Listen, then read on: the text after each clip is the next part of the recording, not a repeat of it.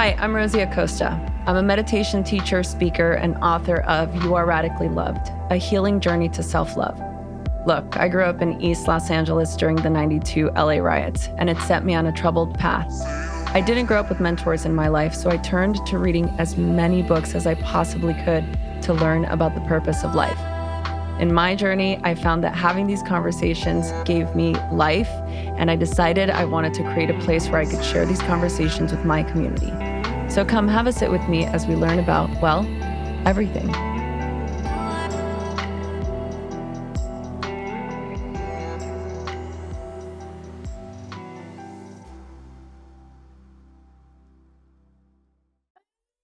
Hello, hello, everyone. Welcome back to the Radically Loved podcast.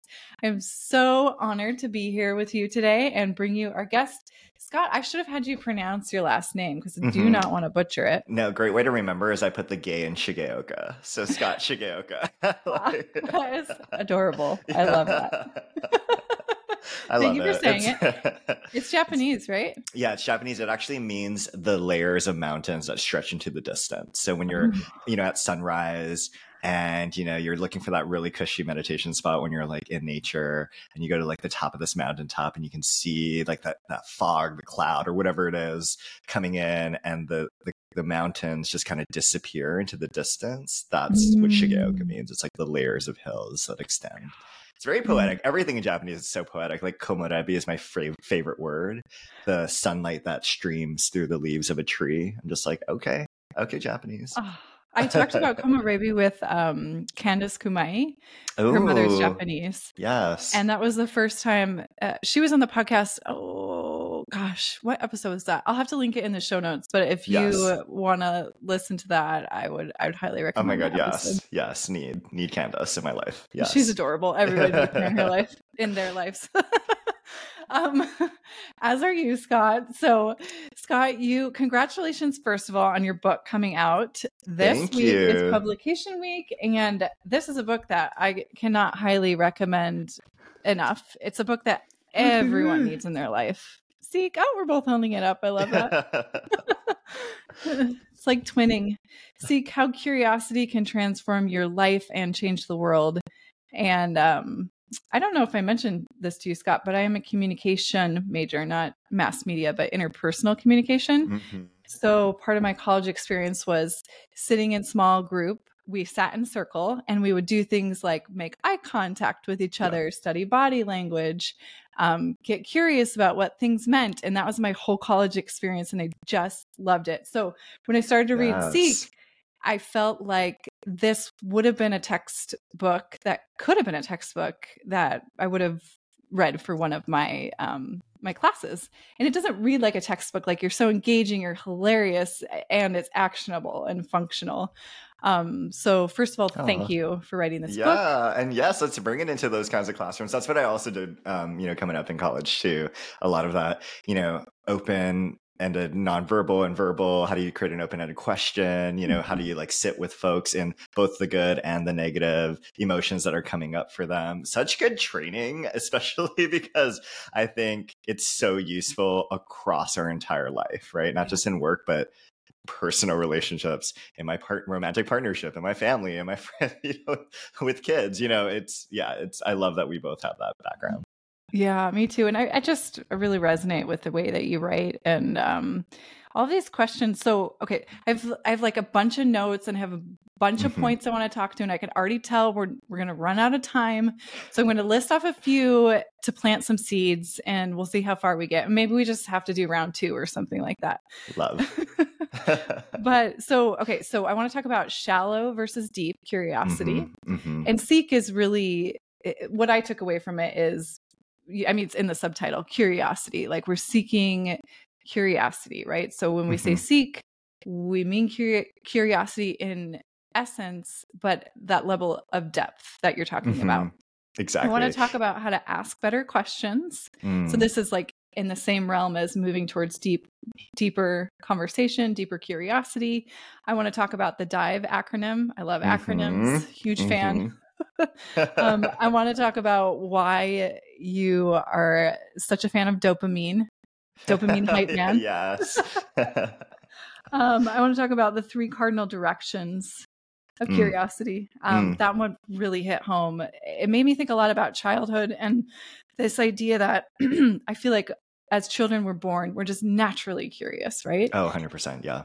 And then some of us, I've I've met people in my life, and you speak to this in the book. Who are the people in your life who seem to go beyond that level of Mhm. curiosity? Mhm. Mhm. And I always wonder, like, how do they retain that? How does life Yeah. not jade them? How does Yeah. you know what I mean? Yeah. Um, okay, I'm gonna stop there because I'm just gonna. Oh my God. Love. Great highlight reel. Love it. Yes. I'm into it. Let's Right? dive in. Okay, know? where would you like to start? Do we want to start with dive?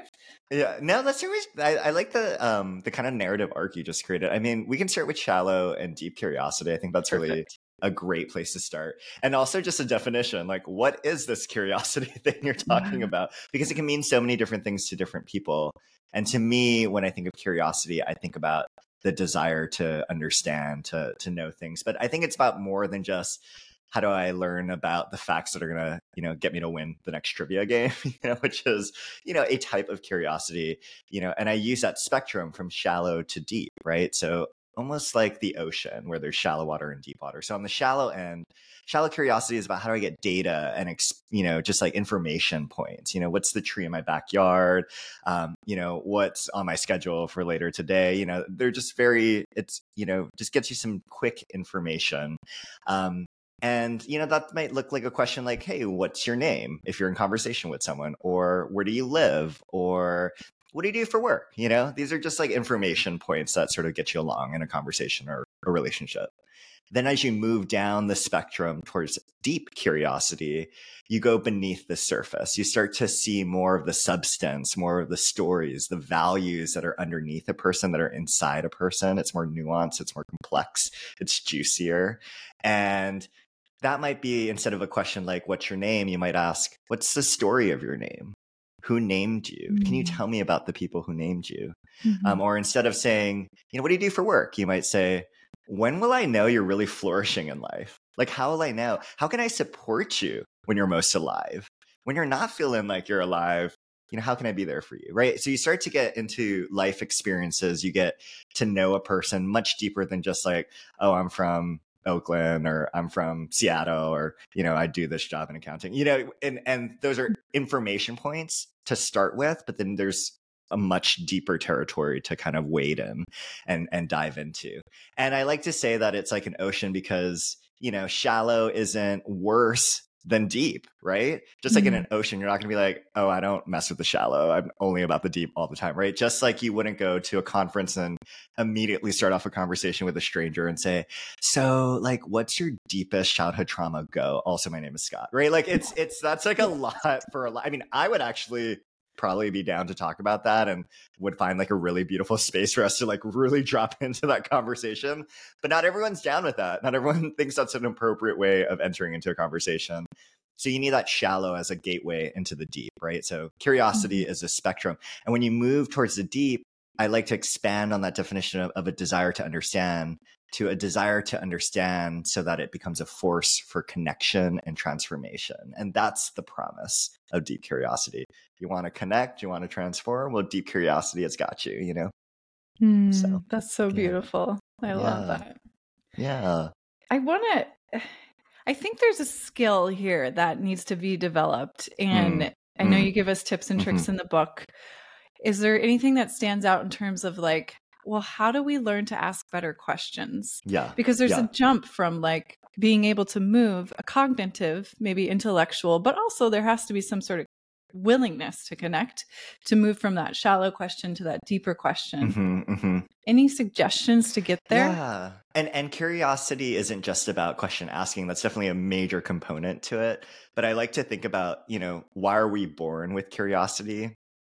We'll look at our ancestors, you know, they Mhm. needed curiosity to to think and wonder and explore, right? Maybe there's water at the other side of that mountain.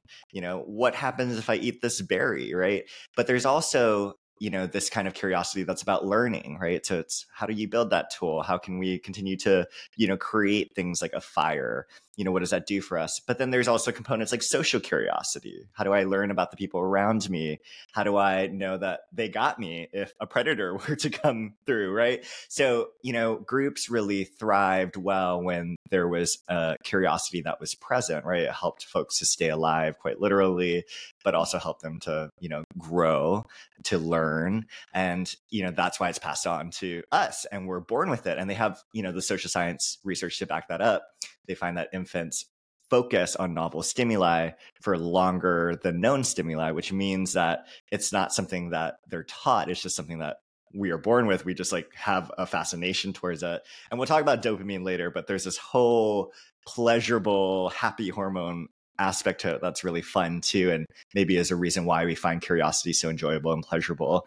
Um, but yeah, so for me, I think that it's curiosity is something we're born with but you know you're also born with you know you can if you're not asexual you can you're, you're down with sex you know and just like you are growing up in the world you can get practice with it as you grow into you know adulthood and you learn more things about your body and pleasure and your partner or partners right? You know even though you're born with this capacity to have sex you know you can always grow into it. You can always practice it and learn more about it and become better at it. The same is true for curiosity, right? Like we have it at birth, but we can also practice it. It's a skill. It's something we can le- learn and grow with.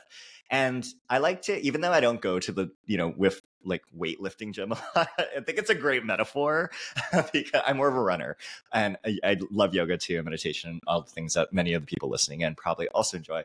But, you know, let's talk about weightlifting because I think it's a great metaphor you go in when you lift weights, you're not starting off by like bench pressing 300 pounds or squatting 200 pounds, right? Yeah. you start with a lower weight, right? Because if you go too high, you might injure yourself or the person that's spotting you. And the same is true for curiosity, right? Like in the book Seek that I just wrote, I write about being a progressive and going to a Trump rally, or I talk about, you know, being queer and meeting with people from organizations that do anti-LGBTQ legislation. Mm-hmm. Like that is like bench pressing 300 pounds, y'all. Like I'm not expecting everyone to read this book and then to go to a political rally of the opposing view you know, point um, but you can eventually get there through a lot of practice so in that way it is a muscle curiosity is a muscle and you can grow it yeah yeah I'm yeah. like, how? Why? The how? How? Oh my God, let's talk yes. about that. Yeah. So, I mean, there's a bunch of practices from social science, right? And, mm-hmm.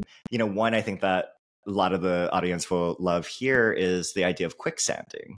So, this idea of slowing down. So, when you're mm-hmm. in quicksand in real life and in the desert somewhere and you're like, ah, and you don't want to die because you've seen all those movies like Indiana Jones and you're trying not to die, um, what do you do? And survivalists will say, don't freak out, don't flail, slow mm-hmm. down, mm-hmm. take a deep breath, become more buoyant, fill your lungs with oxygen, make yourself lighter, and then you slow an intentional movement to kick your feet, to get the sand to shake up, and that'll help you to rise to the surface and you can get out of quicksand. Well, the same is true when we're in quicksand in you know our own personal lives. We feel like we're overwhelmed. We've got the dog and the kids and aging parents and our responsibilities and our friends and this thing's happening and that thing and then you know this crisis and that crisis. It can feel really overwhelming. We're just like when am i going to have time for myself? When how am i going to navigate life when i feel like i am almost drowning right? Mm-hmm. and what the practice of curiosity really is about there is to start by slowing down. Get really curious about what's happening with your breath. Slow down your breath. Get curious about what's going on inside of your body, you know, and then start to use slow and intentional movement. Maybe that's a 10 minute walk around where you live and you're just getting really curious about the trees and the wildlife and you know that little flower that's growing in the crack of a sidewalk and that just allows you to center yourself ground yourself. But the social science says something doing something like that, slow intentional movement, can actually help you with mental clarity, can help you to make better decisions, can reduce anxiety. And so there's a lot of um, you know, sort of helpful foundational work when we slow down, when we quicksand, that can then open us up to be curious about the person that's standing in front of us or sitting in front of us in a conversation or even getting curious about ourselves, something that we often forget to do. So that's like one example. I mean, there's so many examples of how to get curious. That's not just like ask questions, right? And that's what I wanted to make sure that the book covered is what's the like engaging, playful, fun, interesting way to be more curious. Yeah. Well, and I'm taking it forward. Let's say we've done the groundwork and we're like, okay, yeah. I want to go into the anti-Trump rally. I want to yeah. go talk to somebody with a completely opposing political view. I want to have mm-hmm. a really hard conversation with my teenager. mm-hmm. Yeah, totally. Yeah, to me, it does totally. Um, Can be just as volatile right? and unpredictable. Totally. Yeah. And I'm thinking, and it can like, sometimes surprise you, just like it did with you know my the the Trump rally I went to, right? And just like, wow, that wasn't as hard or as scary or what I thought it was going to be, because we make you know assumptions. So that's part of the practice of curiosity is to yeah. sort of challenge them. But sorry, go on, love. Yeah, yes, no, no, I yes. want you to, I want you to like dive in and and cut me off and tell your story. yeah. okay, but I think the the question that I'm trying to get to the heart of, or the intention behind this question is yeah, I'm somebody who wants to have these kind of conversations. I want to understand, but it feels to me like I kind of get stuck in a trigger response, or maybe it's a trauma yeah. response. So there's this cognitive dissonance between what my body will allow me to do. Mm-hmm, mm-hmm. So I find, you know, grounding, slowing down practices like uh, the quicksand idea yeah. very helpful as laying the foundation. Then yeah. fast forward to being putting myself into the situation where I'm having that hard conversation, where I'm making all these assumptions about this is going to be a battle. Somebody's mm-hmm. feelings are going to get hurt. My life might be in actual danger, mm-hmm. you know. Mm-hmm. What do we do? How do we set this up for a group that might be inherently, we're assuming, I'm assuming, that might be inherently resistant to yeah. he- hearing your ideas or sharing um, something with a little bit more of an open mind and an open heart? Yeah, absolutely. And I think, you know, so much of what you know, I love that you want to talk about the cardinal directions because I think this is a great moment to do that where you know there's inward outward and the beyond. Those are the three cardinal directions of mm-hmm. curiosity. Mm-hmm. inward is how to get curious about yourself. It's kind of what you would do maybe in therapy or if you're doing you know, any kind of embodiment exercise. Um, outward is about getting curious about what's around you whether that's other people or nature or systems or culture. And then the beyond is what's not in the physical realm. So that might be you know god or consciousness the divine for some of us. It might also be seven generations from now who's not yet born or our ancestors. They're no longer with us or they're not yet with us, but there's so much we can be curious about. And I like to tell people to start with the inward. Like before you're going to drop in, you know, with a teenager that you are, you know, raising or um, you are going to go to a rally of the opposing political party, you know, drop in and get curious with yourself. You know, mm-hmm. what are the different voices that are coming up for you? Um, how do you are you aware of when certain emotions are boiling up or coming up? In certain moments. Um, what is it that you really want and need right now in life, in this moment, in this relationship that you're about to have a conversation with? Um, and and from there, when you have when you start to develop a uh, a muscle for it by going inwardly curious before you even go out and start to like you know impact others which could lead to negative exposures or consequences you know you really start to hone that practice with yourself then you can start going towards those who are closest to you, you know, who you feel maybe safest with. Maybe that's mm-hmm. a romantic partner, uh, maybe that's your um, siblings, you, your best friend, and you can start to exercise the muscle of curiosity with them. You know, if you're noticing that you're not asking lots of questions in a conversation where there should be two voices, or if you notice there um, not you know, you're you're not being attuned to um, what's coming up in your own body as you're having a conversation with your best friend then it's going to be a lot harder for you to access that you know in a high pressure tense you know moment mm. um, with a teenager or you know at a different political rally so like i said with the exercising it as a muscle you can really grow it you know and grow it and strengthen it so that you can start to be more equipped when you enter into these scarier situations or these situations with more unknowns um, and then I like to introduce practices with, you know, that that are all about preparation. That's the I and the dive model, right? So every D I V E, the whole motto, it stands for the four core muscles of deep curiosity. D is detach, I is intend, V is value, E is embrace, and they all mean different things. D detach, let go of your ABCs, your assumptions, your biases, your certainty. If you can let go of assumptions, biases, and certainty, you're on the way to getting deep curiosity unlocked for you. I and 10? How do you create the mindset and the setting for curiosity? So when you're thinking about your teenager, where are you physically? Like, what's the environment? Are you at a loud concert venue trying to get curious, or are you in a really safe space where both people feel like they can actually access curiosity? V is to value. So um, that means to see the dignity of the person you're being curious with, and that includes mm-hmm. yourself. Mm-hmm. So I can't go to uh, you know a Trump rally as a progressive and dehumanize everyone that I meet, expecting that that's going to actually lead to something fruitful. I need to honor the dignity of every person, no matter how they vote, even if it's different than how I would vote. And I would expect the same treatment to- back towards me, right? Mm-hmm. And then E is embrace, which is to welcome the hard times, because that's actually the moments we need to be the cur- curious the most is when we're going through grief or heartache or loss or you know a shift in some major way, maybe a big move or a career change. And so um, you know, I always I always let people know that in order to strengthen the muscle, you can access any of those big, you know, four core muscles, D, I, V, or E, and it'll help you to get there. So yeah. Mm. Yeah. so helpful. I love that. Yeah. You just like went down my list of things and we're like boom, boom, boom, bam. Yeah. I mean I wanted to um, pull on embrace a little bit more because yeah. as I was listening to you describe these four core muscles of deep curiosity, I was thinking, I wonder if people get stuck anywhere along the way. Mm, and this mm. is also something that uh, you posed the question at the end of um, the three cardinal directions inward, outward, and beyond of, you know, which one of these do you resonate with m- yeah. more? And I think it's there where you talk about is there anyone in your life that you can see emulating these three totally. types of curiosity? And so i immediately thought of someone who i mm, feel mm, like oh, who did you think of? What's that? Who did you think of? Yeah i thought of a really good friend of mine that i run with. I'm also a runner. Oh yeah. Who has this like it, it's almost like a child like like they haven't lost their innocence in terms of mm. asking the why questions mm. or being really curious about other people and why they do things like mm. they're a people watcher and they mm-hmm. just are endlessly fascinated mm. and i'm always kind of like where did that go within me because i used to be like that and so back to what i said at the beginning like i'm always curious about do we is it kind of like a rite of passage that we go through this period into adulthood where we kind of lose that sense of curiosity? Is it a result of becoming jaded in life?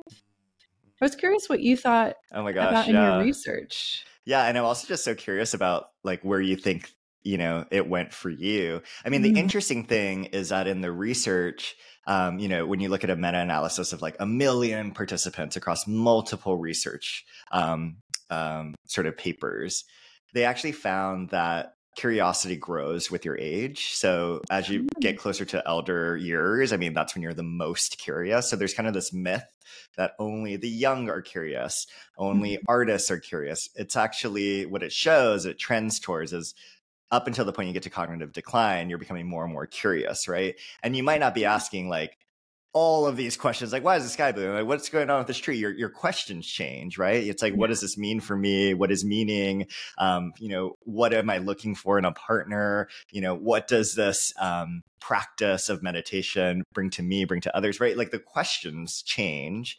Yeah. um, maybe they they look different we also change the way that we think about curiosity, right? Like maybe we're thinking about the beyond more than we are as kids, you know, as five year olds, mm-hmm. like running around, right? We're very outwardly curious. But maybe as we grow older, we're much more inwardly curious, like what's going on in our interior world, what's going on beyond. What does consciousness mean? How do I explore that? How do I think about my years left in life, my decades left in life as an exploration of consciousness and like what really matters to me, right? Like that is curiosity and it is deep curiosity. And I'd like to push back when folks are like, I've lost it. Like it's the same thing that happens when people are like, I'm not an artist or I'm not creative. It's like, no, I call BS. Like everyone is creative and artistic in some way, you know, and we, but we are told at that you know if you can't hang that on a gallery wall if it doesn't look like this if it's not perfect right like then mm-hmm. you're not creative you're not an artist but you know we have to start to reframe that and and see ourselves as truly curious even if it looks a little different than someone else right so and i would say that at the the heart of curiosity is do you make people feel like you matter, right? Like, mm-hmm. and you do that for me, and you do that for so many other guests and so many people in your life, right? And you are curious, and that helps me and others feel like they matter, right? And it reminds me of what Oprah said in an interview. She, you know, she's like question asking, like savant. Oh my God, so good, right? A, a host and interviewer of many, many years.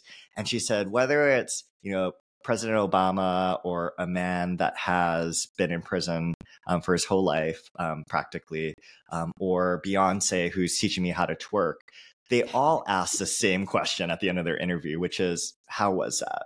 Was that mm-hmm. okay? Mm-hmm. The idea that you know, we all just want to know that our stories matter, that our life has meaning, that there is a reason for us to be here. And that's at the end of the day why we want relationships and what a fulfilling life looks like, right? Is when we feel like we matter, when we help others feel like they matter, and that there is meaning in in this in this pursuit. So I think that if you are on the quest of helping people to feel like they matter, which can even start with yourself, expressing self-compassion towards yourself and help because we sometimes lose that thread. We mm-hmm. we sometimes tell ourselves we don't matter. And myself and many others are on that long life journey of reminding ourselves we do matter. We we matter so much. And we're on this quest of helping others who feel like they matter too, then you're practicing curiosity, as far as I'm concerned. Because that desire to understand is different from knowing. And you know, knowing is just like I got some facts up my sleeve, right? But understanding gets to the heart of something much richer. It's really soulful, it's heart centered. And like that's the world I want to live in. And I think that when we practice more of that, we start to move away from what we're seeing around us in this world of incuriosity, right? People are getting canceled left and right. You know, even personally, I'm not just talking about celebrities. You know, it's like, oh, you don't believe in XYZ, right? You have a different perspective than someone else, a different political view, whether it's on vaccines or a party or an issue, whatever, that people are now canceling and cutting each other from their lives, even if this is like a sister or a best friend or a mentor or, you know, someone that we once had a really strong relationship with. And I think back to my own life, like, wow, that's, you know, sometimes it takes a little bit longer for folks to get towards understanding. And if we just cut people prematurely, they're never going to get there. In fact, they're just going to get more defensive and more mm-hmm. siloed out and feel ostracized, right? When I was coming out as queer, you know, not everyone was like, oh my God, 100%, I'm down with it. I celebrate you. I totally understand it. Some people, my loved ones, were like, I don't quite understand this. Like, I'm worried about you. You know, like this is a phase, you know? And if I had mm-hmm. cut those relationships prematurely because they didn't give me the answer I wanted, wow, I would have lost out on so much love and so much nourishment that those relationships later brought me. Because months later, some some of them a year later, you know, they eventually understood me and they understood what that meant for me and they were able to move past their own emotions and find the love that was waiting for them at the end of it. So, mm. yeah. Oh, that's so beautiful. That that um had me thinking about something you said in the very beginning of the book and introduction that I I can't I can't find this quote. I had it on my altar where I meditate mm. um, for the longest time, and now it's gone. But luckily, I feel like I've memorized it. Ooh. um, and I can't quote the author. I can't remember who it is, but it's something along the lines of I would like my life to be a statement of love and compassion, and where it is not, that is where my work lies. Mm. And that mm. kept coming up for me as I was reading the beginning of this when you were talking about your motto being driven by love. Mm-hmm. Um, and you you just mentioned it, you know, like as a country, the, the cancel culture, and oh my gosh, I've I can so resonate just a couple of really close friendships in my life feeling like what happened here how did we yeah. how did this wedge get driven in between us. Yes, and yeah. so your book is inspiring me to to to kind of use that as a use those experiences, those tough conversations, those uncomfortable yeah. positions to be in yeah. to rekindle and learn something about that person and how I might have played a role in hurting them. Mm, mm. And what can I learn about myself? Exactly. And how can we both heal? I love that. I love that. Yeah, curiosity, you know, isn't, you know, I, I coined this term in the book, predatory curiosity, which is mm-hmm. it looks like curiosity, you're asking questions, but there's some kind of agenda underneath. You know, there's like that gotcha moment. It's it's like what a detective does, you know? They're like asking questions. So from an outside viewer, it does look like curiosity, but it's so they can nail the person that they're talking to, right? And that's not true curiosity. True curiosity is about going in with an open mind and open heart. And it's truly about understanding the person you're being curious with, right?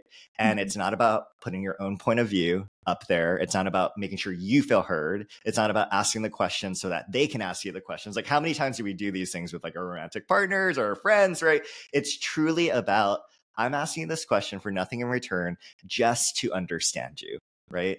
And what's really beautiful is that the research says that when we are curious towards others, it is more likely that they're going to be curious back to us. It's not mm. promised always, but it is more likely, right? And it creates this like give and take spiral, right? Like you go to a coffee shop, hang out with a friend and you know you're asking questions about their life and they're like okay like let me ask you a question about your life and it becomes this like back and forth and it and that's what a beautiful conversation looks like um, i mean obviously there's different forms of conversation. Sometimes people just need to like sit in the ick and sometimes you know one person really needs to be seen and heard. But like over the duration of a relationship there's typically you know this back and forth this giving and taking.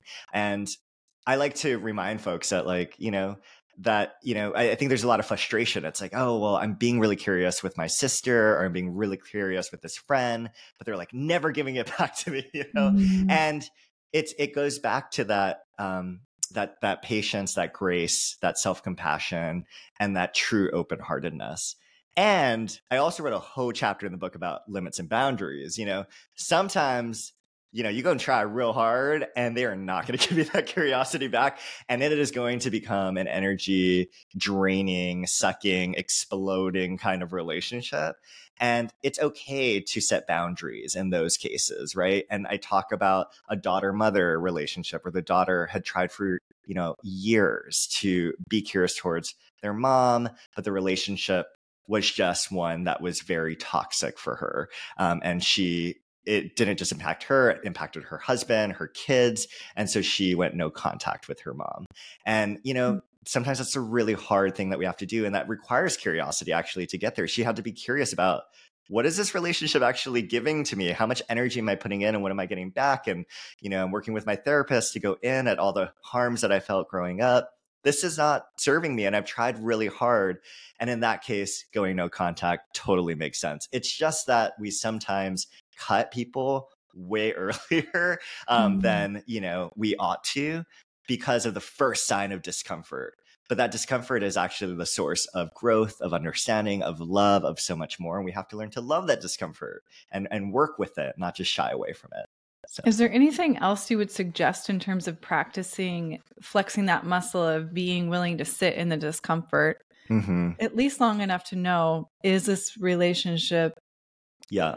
I don't i don't want to say worth it that's not the right term but you know what i mean it's like how do i know if i need to go non contact or if there's something worth digging into more? Yeah yeah i think that you know so, for I mean, the first thing is: is this a story you're making up in your own mind, or is this actually what's true? And that's why one of the practices in the book I have is back that ass up, where the ass is short for assumption, and it's because well, a I love the Juvenile song "Back That Ass Up," but also it's really memorable, so it's helpful. But you know, we make so many assumptions, right? We're like, oh my gosh, like I bet my partner is so disappointed in me because I like did XYZ or they're so upset at me right now or oh my mm. gosh, I like did so bad on that work project. Like everyone probably thinks I'm so incompetent or like, oh my gosh, like uh, you know, I'm sure my mother-in-law thinks I'm, you know, so lazy because I'm struggling with unemployment. You know, we have these assumptions, but uh, if we actually open up the conversation and talk to our partner, talk to our colleague, talk to our mother-in-law and say, hey, like I don't know if this is just a story in my head, but I, I, I have this, you know, I was reading this book, Seek, and it was telling me to like, cha- you know, back that ass up and challenge my assumptions. and I have this assumption that you think I'm lazy because I'm struggling with, you know, unemployment or, you know, that I did, you know, that I feel in, that I, I'm looked as incompetent because I struggled on that work project or that you're mad at me because of this.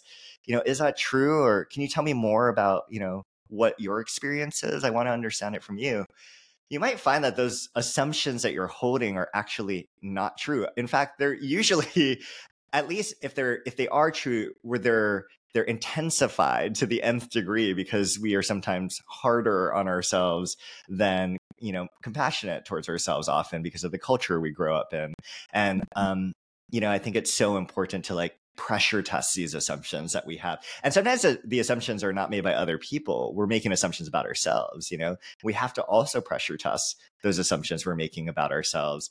You know, like the assumption, do you really got to, you know, put in all this like work and energy towards, you know, this job which is taking away from your relationships, which is taking away from your health and your passions, your you know, like you also have to look inward and see what are the assumptions that you're making that are guiding your own behaviors or your own mindsets that might not be helping you to live the way that you want to live. That's in alignment of your value. That's in alignment of the relationships you're in. So, um, I would say like backing that ass up, great way of testing, you, know, you know, pressure testing and and and sort of going deeper into it.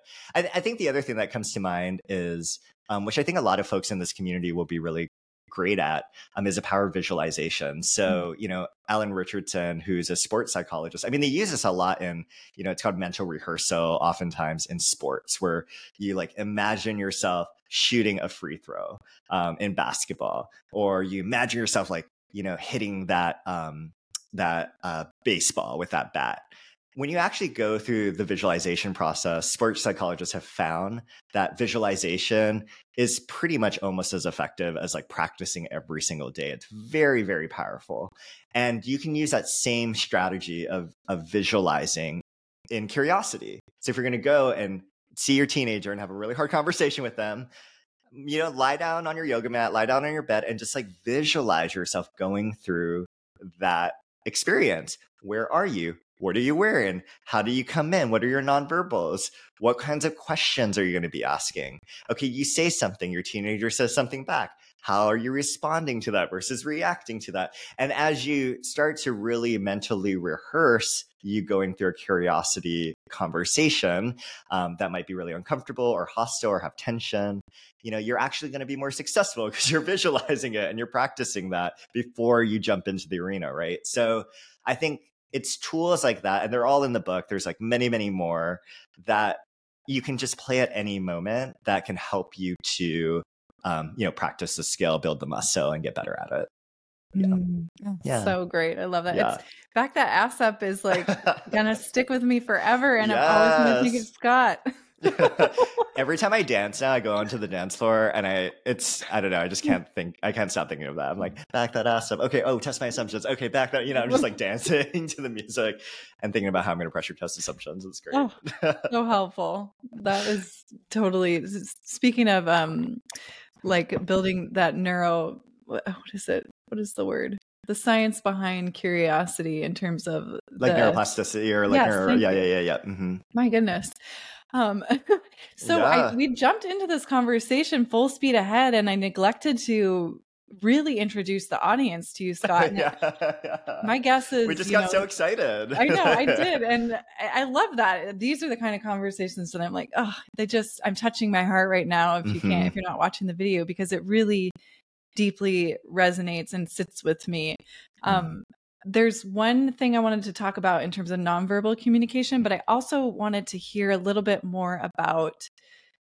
As I was reading the book, I was starting to visualize this. Speaking of visualization, this story of you in my head of like how the book came about and that mm-hmm. year where you lived out of your car and you yep. were driving around and putting yep. yourself into these yeah. very interesting, challenging situations. And um, I was just trying to kind of paint a roadmap for myself of how the book came about, the work that you do or did at the Greater Good Science Center in UC Berkeley.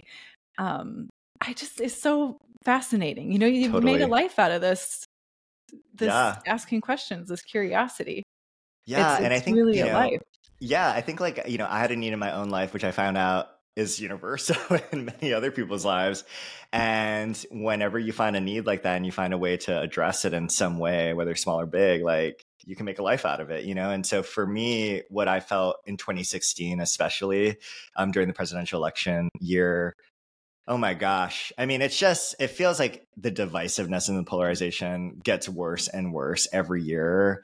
I mean, if it's not about book bans, if it's not about um, you know, another police brutality that's like, you know, um, uh, event, if it's not another sort of, um, sort of like crisis of, of you know response to a natural disaster like a fire you know you know there, there's so much division and polarization and at the heart of that is because so many people are hurting and suffering mm-hmm. and there's so many systems of inequity and oppression that are happening and like you know, as I was watching 2016 unfold before me, I was like, we're not talking about any of that stuff that actually matters. Like we're we're just like yelling at each other, canceling each other. We're not talking about the big issues, the systems, the things that we actually need to work on to stop our planet from, you know, heading towards catastrophe, to actually allow us to solve big problems in our society like food insecurity or poverty or um, homelessness or you know things that are affecting real people and real people are suffering as a result of it.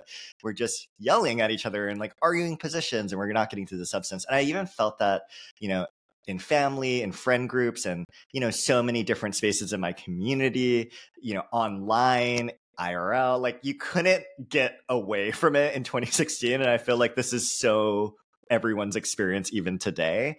And you know, some of, some of us because it's the only way we know how to cope and I have a lot of compassion for it is we just like shut it out. We're like n- not delete social media, never going to listen to the news, like not going to talk to these people. But that closes up our worlds, right? We stop you know, supporting the fourth estate, which is an important part of society that holds truth to power. We stop learning about what's happening in our communities. We stop being engaged with people who have different views from us and that creates bubbles. Like there's all these like negative things that come from that. Mm-hmm. and i was just wondering like what do we do about this? Like is there a solution or a way forward? Because right now where i'm standing in 2016 things are just getting more and more heated and there seems to be no stopping it. And so as i was like wrestling with that question um, i thought you know i was working my job and it was like a fine job, but I felt like this like purpose that was inside of me that wasn't like being acted upon. It was like tapping me on the shoulders. It's like, you know, that's important. You know, that's affecting your life. It's affecting other people's lives. Like, why aren't you working on it? And then in 2019, mm-hmm. I just like could not take it anymore. And I was like, okay, I'm going to do something really wild. I'm going to quit my job. I'm going to take my 10 year old Prius, take out the back seats, go to Home Depot, spend like, you know, you know, like a hundred whatever dollars, build a bed frame for the back seat, gonna, you know, soup up my Prius. This was like during the van life era too. So I was like, wow, they're, you know, I'm watching these YouTube videos. I'm like, wow, their vans are like real nice. My Prius did not have that clearance, did not, not have no fancy kitchens or anything like that. And then I got myself like a Planet Fitness membership you know, because it's 24 7, it's everywhere around the country, you know, like could take a shower, or whatever. And I was like, I'm going to go to the heart of this country. I'm going to break bread with people who have different views than me. I'm going to go to rallies of people with opposing views than me. I'm going to go to churches. I'm going to go to organizations that have anti LGBTQ views. And I'm not going to hide myself. I'm not going to pretend I'm a Republican. I'm not going to pretend that I'm straight. I'm going to be totally honest about who I am, but I'm going to approach it from a place of curiosity. Like, mm. you know, so when I was at the rally, for instance, the Trump rally in Minnesota, I would you know, I was there alone, went up to people in line and I said, you know, hi, like I'm, you know, I'm Scott, like, you know, just have small talk, shallow curiosity with them. And then I started to explain, you know, I hear so I'm a I'm a Democrat, but I'm here because I hear so much on the news and I hear so much from other people, but that's probably just painting the stereotype or caricature. And I really just I want to recognize and honor your humanity. Like I I want to see you as a person because I know what separates us is is not like we have more in common than what separates mm. us and there's so much i have to learn from you than what i'm just seeing you know plastered on the news like i want to see you as the fully three-dimensional being that you are like can i ask you some questions right?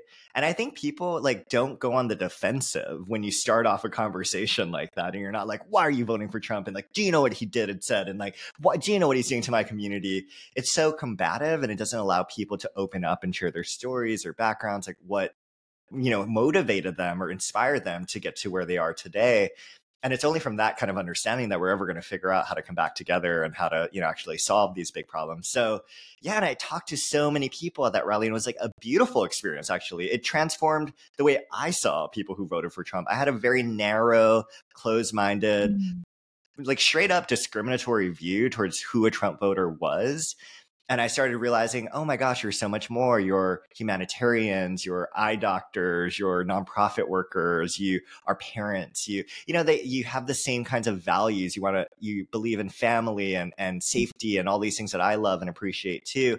And yeah, we have disagreements around certain issue areas. I mean, that is, you know, true, but it doesn't mean that I can't see your humanity and you can't see mine and we can't understand each other. And it was like a beautiful, beautiful experience.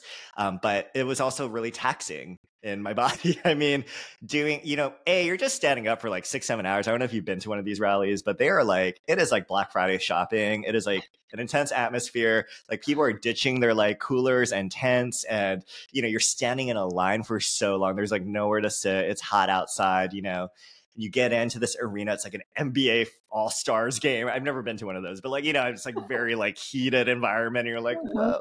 So i had to leave early actually so i was like i'm gonna get out of here. I did that like awkward like squeeze between the aisles the knees i was like oh my god sorry sorry sorry. You know while trump is talking i was just like i can't i gotta like get out of here it's too much for me and there was this group of Trump voters that were leaving too because they all had Trump gear. And I was like, "Oh, why are you leaving? Like the person you're here to see is like still talking." And they're like, "Oh, we're trying to get ahead of traffic. You know, the parking lot situation gets wild." And I was like, "Oh my god, I do that at music festivals too. I totally understand that." And so we're walking out. We get out of the arena, and there's this counter protest that's happening.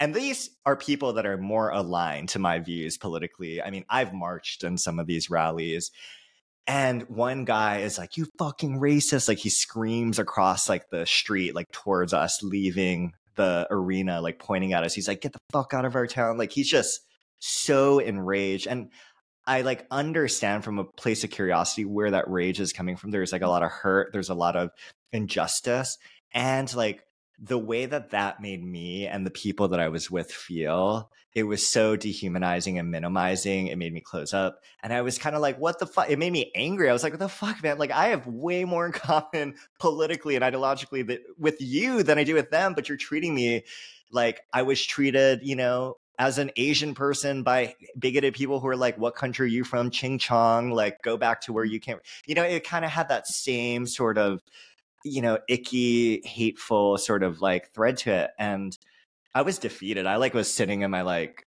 car and I was like, are we actually gonna be able to move through this, y'all? Like, I don't know.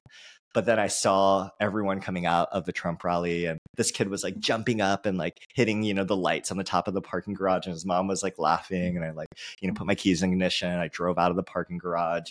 And then as I was leaving, these counter protesters were like laughing so hard. Like this one woman was like holding on to her friend and she was like clutching her stomach because she was laughing so hard. And I was like, isn't that what we all want? We just like want our kids to be mm-hmm. kids. We want to like raise, you know, families, see our kids grow up. We want to laugh so hard into like the hands of our friends. And we're doing the opposite of that, you know, when we encounter each other oftentimes. And so, yeah, it just gave me that renewed hope and spirit of like, okay, we can get there, y'all. Like, it's going to be hard. It's going to be taxing. It's going to take a lot of energy. But what's waiting for us on the other side, us feeling like we matter, us being able to laugh, us being able to be with our families, like the things that really matter, solving really big problems that affect real people, like that's what's waiting for us on the other side. So I was like, that's this is worthwhile. Like we can do this. Like let's keep moving forward. You know? Mm. yeah, I love that. That is such yeah, a good. A picture here. Yeah, like, but, Thank yeah. you. Oh, I I want to keep talking to you. I don't want to let you go. Um, okay, let me try to make these last couple of questions succinct. I wanted to ask one follow up question mm-hmm. um, about that experience in terms of what kind of responses you got um, any mm. standout responses, yeah. any connections that you made that maybe you still have today? So that would be the first question. Can you hear me? I don't know. If, okay, I'm back. Yes, we're back. Okay. Yes, Yay, we're back. did you hear that, that whole question? Yes, I did. Okay. Yeah, I think standout um, conversations or responses. I mean, really, I just heard kind of going back to the you know, when people are curious towards us, we feel like we matter, right? But the opposite of that is when folks aren't curious with us, we feel like we really don't matter, right? Like when you come home from work and it's like a hard day and you're just needing someone to talk to, but you know, your partner or your roommate, whoever you're living with, like, you know, isn't expressing that sense of curiosity that maybe you would give to them if the roles were reversed it can be defeating and, and it can be hard to take in. And it really can lead us to feel like we don't matter. And I felt like that was what people were sharing with me in their stories. You know, a man who said, you know, my girlfriend is a Democrat but her friends all think I'm stupid. Like, uh, you know, we'll go to a part, you know, party or like a dinner or something. And I know they're like talking shit behind my back. I know they think just I'm an idiot. Like I'm not dumb, you know, like mm-hmm. I know. And it's just like this, these feelings of hurt and these feelings of being othered and that just actually reinvigorated him into his own views cemented him more into his views made him realize like why this is the community this is the path that he needs to be in. He's like not going to listen to anyone on that side you know and then we don't change as a result of that. We don't broaden our understanding of the world and people with different life experiences and what they're going through and how that's different from our own. And you know it just kind of just creates these bubbles around us, right? And we do it in an act of self protection because no one wants to feel other. No one wants to feel like they're the butt of jokes or they're third dumb. But we sometimes do that unconsciously. Like, even if we think we're saints, like we sometimes do that. We're like, oh, girl, I can't believe you're dating that guy. Like, do you know what he does? Like, he, like, doesn't believe in vaccines. He's like an idiot, or like he doesn't do this, mm-hmm. or he voted for this, or like we do that so flippantly in conversations. And if word gets around, and even to that person you're talking to who is obviously cares about this person if they're dating them and they're in a relationship with them how does it make them feel when you say things like that right? And it's a lack of curiosity a lack of compassion just like that that sort of statement you put on your altar and what curiosity reminds us to do is to always go back to like, what is this person feeling? Like, how do I really understand where they're coming from? Right. When your partner walks in the door and they've got that facial expression of defeat, like, what's going on? Do you want to talk about it? Or do you want me to, can I just sit with you? Or like, what do you need right now? Right. Mm-hmm. But when we miss those moments and we're just like a bit too busy on our phones or too busy, you know, watching, you know, reality TV, which I, you know, I love. I got, I, you know, sometimes I binge too. I totally get it. We are human. But if we over focus on these things, then we lose sight of what I think really matters in life and what I think so many of us really feels like matters in life, which is our relationships and our connection to each other and our connection to spirit and to nature and to ourselves and to, you know, purpose and to helping to make this world a little bit better than when we came into it, you know, not worse. So I think that curiosity is an ongoing practice that we have to do every single day. And that it's worth it. It is worth it for us, for the people around us, and for our life. And and the science actually shows that curious people are happier. So you got more mm-hmm. curiosity, you tend to be happier. The social sciences, curiosity is tied to a higher life satisfaction. Curiosity is tied to reduced anxiety. Curiosity is tied to higher levels of empathy, stronger relationships. Like there's so much data to show the power and the benefits of curiosity.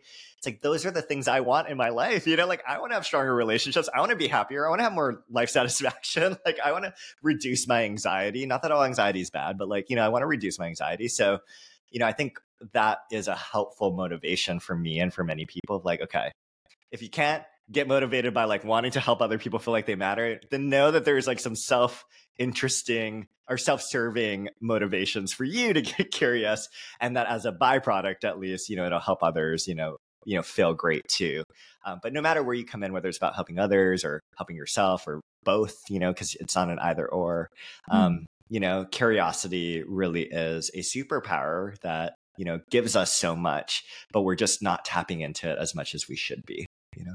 Yeah. Mm, i love that. Mic drop yeah. moment like, my mic is attached to this. I'm like okay how do i drop the mic? Yeah, like, like, and that's not yeah. a, an expensive piece of equipment so let's not actually drop yeah, it. yeah yeah yeah yeah, yeah.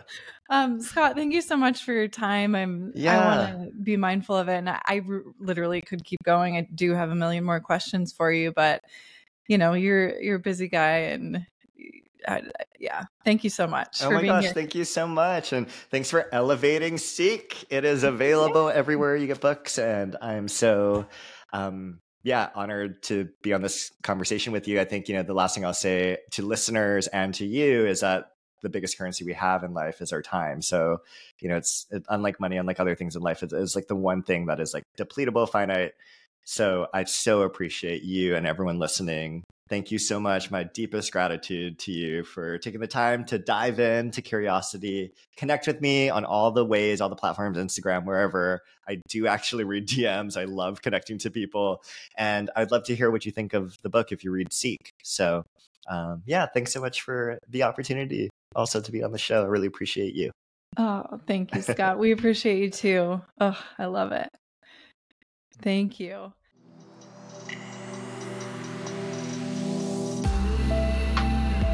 Thank you so much for listening to the Radically Loved podcast. Please remember to subscribe, rate, and review wherever you get your podcast, and follow us on Facebook at Radically Loved Rosie, on Instagram at Rosie Acosta, and Twitter at Rosie Acosta. By the way, this is original music by DJ Taz Rashid. You can follow DJ Taz on Spotify and check out the best music for yoga and meditation.